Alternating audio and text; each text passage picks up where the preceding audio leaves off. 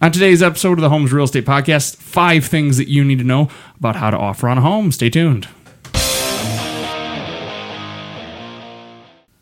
Hello, everybody. Welcome to the Homes Real Estate Podcast. I am Peter Touring. And I'm Chris Van Bell. All right, and today we are talking about five things that you need to know about how to make an offer on a home. So, number one, uh, we we assume that you have found a home. Uh, Right. Otherwise, I'm not sure why you're listening to this. No, I'm just kidding. Uh, this is uh, this is actually a great thing to know before you even start looking for a home, and before you say, "Well, why do I need to know how to offer before I even start looking for a home?" It's very simple because we want you to be as educated as possible once you get to that point of the process. You're Right. not And we also want to incre- increase your chance, especially in a multiple bidding situation, of your offer standing out and you getting the home. Absolutely. So let's start off with the number one thing, which is your price. Yeah, price is the first thing anybody's going to see, whether it's the agent or the seller. They're going to see the price. And there's a few things we're going to mix into there, whether you have concessions or otherwise. But the price, you want to make sure it's strong in today's market. Yep. And so the big question we get is, well, how do I know if I'm offering the right price? Is the list? Do I go off the list price? What do I go off of? How do you, uh, you know, put together a good price on a property? Yeah, and there is no right answer. There's so many different variables variables that go into it. Is it a super hot listing? Did you walk in behind four other agents with three more behind you, or is it something that's been stale on the market? Or uh, it could be a whole bunch of variable things. Yeah, but the I think the the biggest thing that we st- I on an average property we start with uh, pulling some comparables, similar to if you were selling your property. Uh, we we take a look what's sold in the area, what's active, what's you know like Chris said, what are the market conditions surrounding that house. Uh, and that's how we put together a price. Now that being said, whether you love a house or or not, even if it's this is something I see a lot. Well, it's under my budget. I can offer way more. Well, we need to make sure that this house appraises. Oh, always. Um, and that's another thing. Well, we'll just go five, ten grand above above the asking price. Well, that's not always going to work, and especially if you throw the concessions in there too. Well, let's offer more, but because we need concessions, it still has to appraise. Yep.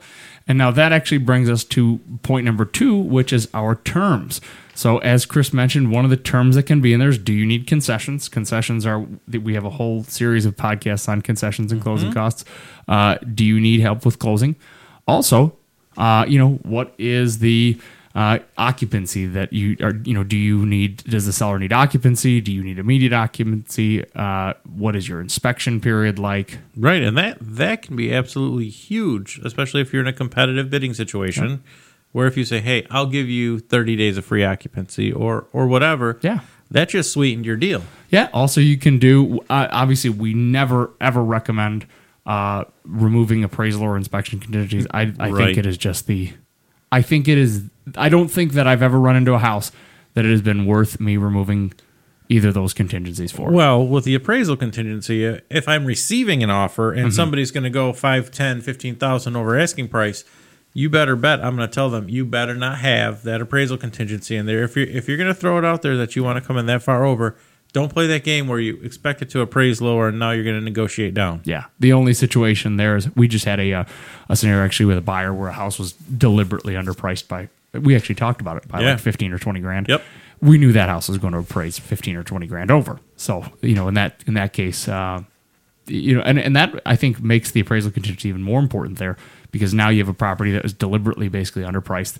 You're coming in way over, and now the, you know is the appraiser going to really look at the uh, the value, or are they going to uh, just try to justify that purchase price or that that listing price? You can get into a swamp there. Yeah, pretty well, easily. and and if we're writing the offer, and somebody's like, "Well, I want to pay X, Y, Z over," I'll, I'll say, "You know what? Let's cap this thing." Yeah. you know, at where it can reasonably appraise. Absolutely. Yeah, or, or put, you know, I'll pay up to twenty five hundred dollars above appraised value. Make sure the money's there, all that other good stuff. But you know, The the other thing too that you can do is again we never recommend removing the inspection contingency, but what you can do I've done this certainly is uh, inspection is either for information purpose only or inspection is um, uh, inspection is only for or inspection repairs will only be asked for for major issues so that the seller knows you're not going to come and nitpick them about cosmetics. no, no, that's nice. how it should be anyway. I mean, everybody But knows. we all know it's not. Well, I love when we get the uh, inspection back and it just says here, fix all of these, and there's 24 highlighted I'm items. missing two light bulbs. Yeah, Yeah, Don't, don't do that, ridiculous. guys. Number three is this is I was would suppose actually this would be one of your terms, but we're doing it separately.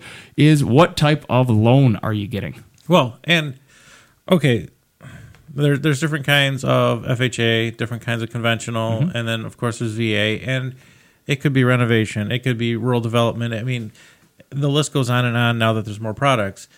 But I, I'm finding, and I don't know if you are too, but like VA and FHA are pretty comparable to conventional, even though, I mean, yes, conventional is technically a stronger buyer, but I'm having similar appraisals with them. No. You're not? I am I am well as any uh, veteran who's who's bought a house knows the VA appraisal process is, is no fun. It Uh, can be lengthy. Let's, but I also yes depends on the appraiser. Yep. Uh, so I, I certainly view a conventional buyer as a stronger buyer. Um, and, and now this is something that you do have to look at.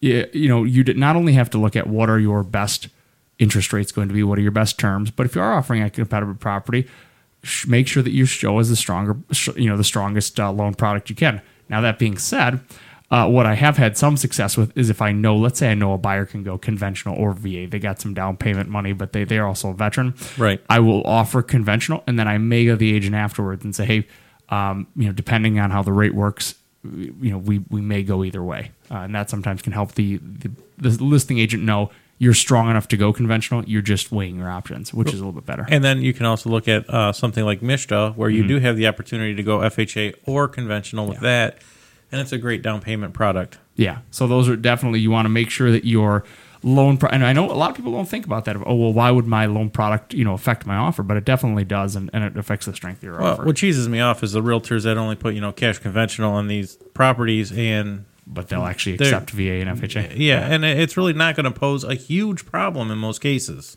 Right, the vast majority. Uh, our number four item is your down payment. Got to know how much you're putting down.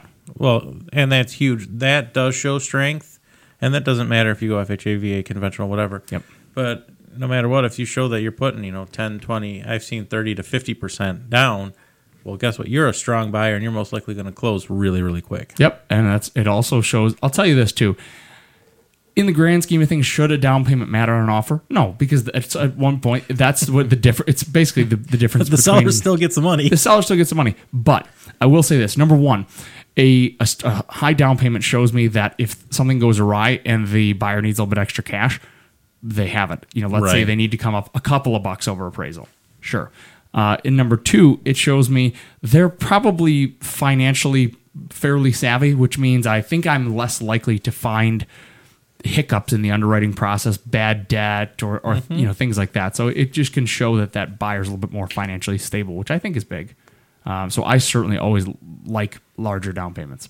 Um, Yeah, I, I, I do like them too, especially for my sellers, and it just shows that you have somebody that's pretty freaking awesome. Now, do I now? Does it matter if it's the difference between ten percent and fifteen percent? No. No. I think once you're over ten percent, you're you're a strong buyer. Absolutely. very strong.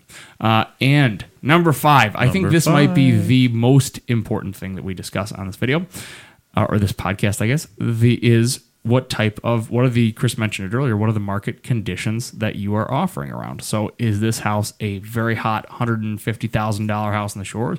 Is it a house in Shelby that's four hundred and fifty thousand that's been sitting for a year? Yeah, and one thing I'm I'm tired of hearing when I call I call every agent right after we get an offer, as most of us do. Mm-hmm.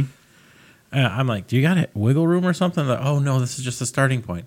Send in your darn offer. Send in something that we can ink right away. Don't play those games. I that's my opinion. I just think it's a silly game to play right now when most houses are selling for 98% to 99% of what they're listed at. for me that's all context it's all you know what's the where what you know where realistically where is the house because also houses are selling for 88 or 80 or I'm sorry 98 or 99 percent of their asking price but that's not of their original asking price so as I know we've talked about this a lot of buyers are not offering until a property drops low enough to, to have that offer.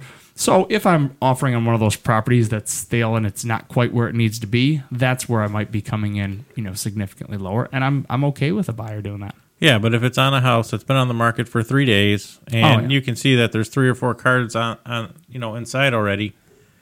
I yeah, mean, you don't necessarily have just- time to do that's a lot of uh, what we call popcorn negotiating. Yeah, certainly we think that uh, uh, on a hot house, time is the essence. Bring your as a buyer. On a hot house, you want to put your best foot forward right away. You don't have that time for that shot across the bow, that starting offer. Uh, you know, this house could have multiple offers. And I always tell my clients one of the ways to beat multiple offers, give them an offer that they can't refuse right away. Absolutely. And they're not going to hang around for multiple And offers. that's where where a great conversation with the listing agent right from the get go. Hey, we're looking at putting in an offer. Yeah. What are the most uh, important things other than price to your client? Yeah. Boom. You just set yourself up to succeed. Yep. And that's I think the the biggest thing about this is uh, knowing who you're offering to, uh, what you know, what what they're looking for, uh, making sure that you bring a strong offer off the bat, and also I would argue that do things correctly. So you know, uh, when we submit offers, we submit everything. We submit sign disclosures, we submit agency disclosures, we submit the entire what we call the whole package. Absolutely. Uh, and I think that also shows an agent that you're going to be easy to work with. You're not going to they're not going to be chasing you down for paperwork, and uh, I think it's a, a What? a you don't like doing that? Oh, where's your seller's disclosures acknowledged by the, Yeah. the buyer? Oh, Yep. where's your lead based paint? causes problems later on. How about, how about you send me the prequal? yeah.